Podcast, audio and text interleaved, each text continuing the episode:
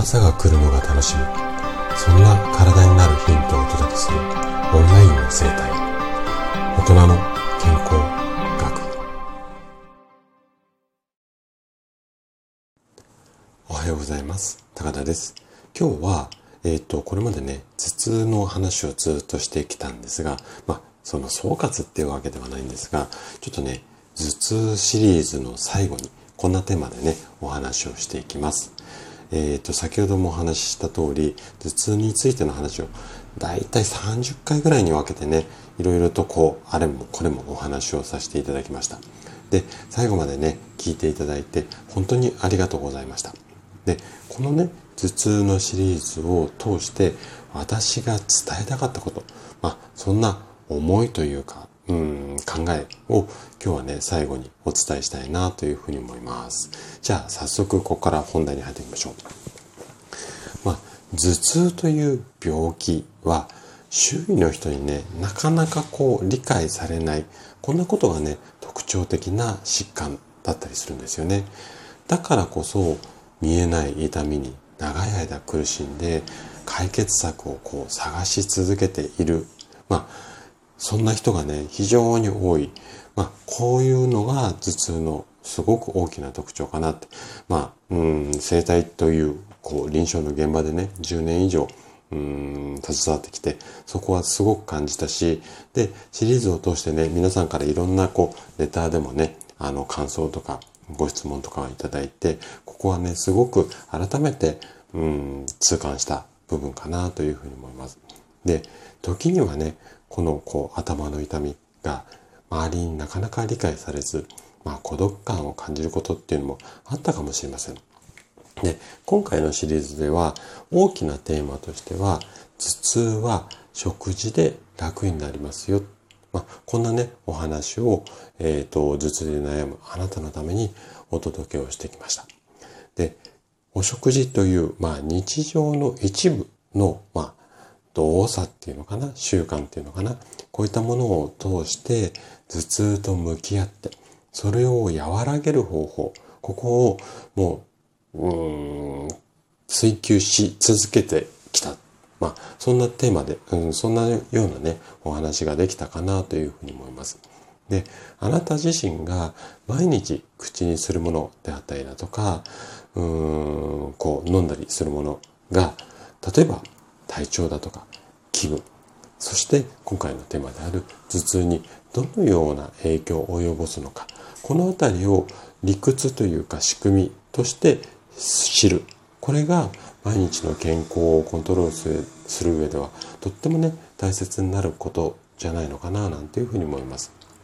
でそれぞれの体質だったり年齢性別あとは生活環境はやっぱり人それぞれ違うし頭痛にもねいくつか種類がありますよっていうお話をさせていただいたんですがこういった感じでもうこの頭痛のパターンっていうのはもう何百万通りもおそらくあるんじゃないのかなというふうに思います。なのでこのシリーズでねお伝えした内容が全ての方に当てはまるとはやっぱり言い切れません。で、全ての方に当てはまる内容をお話ししたいところはあるんですが、まあ本当に人間の体って10人十色なので、なかなかね、バチッと当てはまることがお伝えしきれないところは、まあ常にジレンマとして私自身も思っているんですけれども、ただね、少しでもあなたの頭痛がね、このシリーズを通して、まあ話を聞くことによって楽になって、毎日の生活がね、たった1ミリだったとしても良くなってあなたがね笑顔になるヒント。こんなものがね一つか二つか三つかあの見つけていただけたらねすごく嬉しいかなというふうに思います。で頭痛にね苦しむあなたにとっては食事はただの栄養補給ではなくって癒しの時間だったりとか自分と向き合う時間になりますように。まあそんなね思いを込めてこのシリーズをお届けしてきました。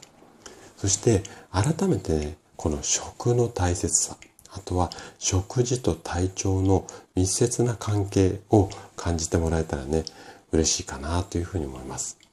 で、私自身はね、この痛みとか不調と戦うのではなくて、それと上手に付き合っていく方法を学んでいただいて、あなたの心と体が、まあ、元気になるっていうか、大切にする。こういったこう、まあ、マインドって言ったらちょっと、うん、スピリチュアル的に聞こえちゃうかもしれないんですが、こういう考え方とか気持ち、ここはね、すごく大切だっていうふうに考えているんですよね。で、今回でお届けしたシリーズが、まあ、このあなたのね、手助けとなれば、本当にもう私としてはすごく嬉しいことです。で、頭痛とね、うーん、まあ、頭痛は本当にね、すごい強敵だと思います。不調の中でも。そういった不調と向き合い、戦っているあなたにね、このシリーズを通してエールを送りたいなというふうに思います。で、どんな小さな一歩でもね、前進であって、何か一つやったことによって、ちょっとでも楽になればね、そういった小さな、こう、まあ成功っていうか、うん、いいきっかけが積み重なっていけば、本当にね、大きな力になります、なる。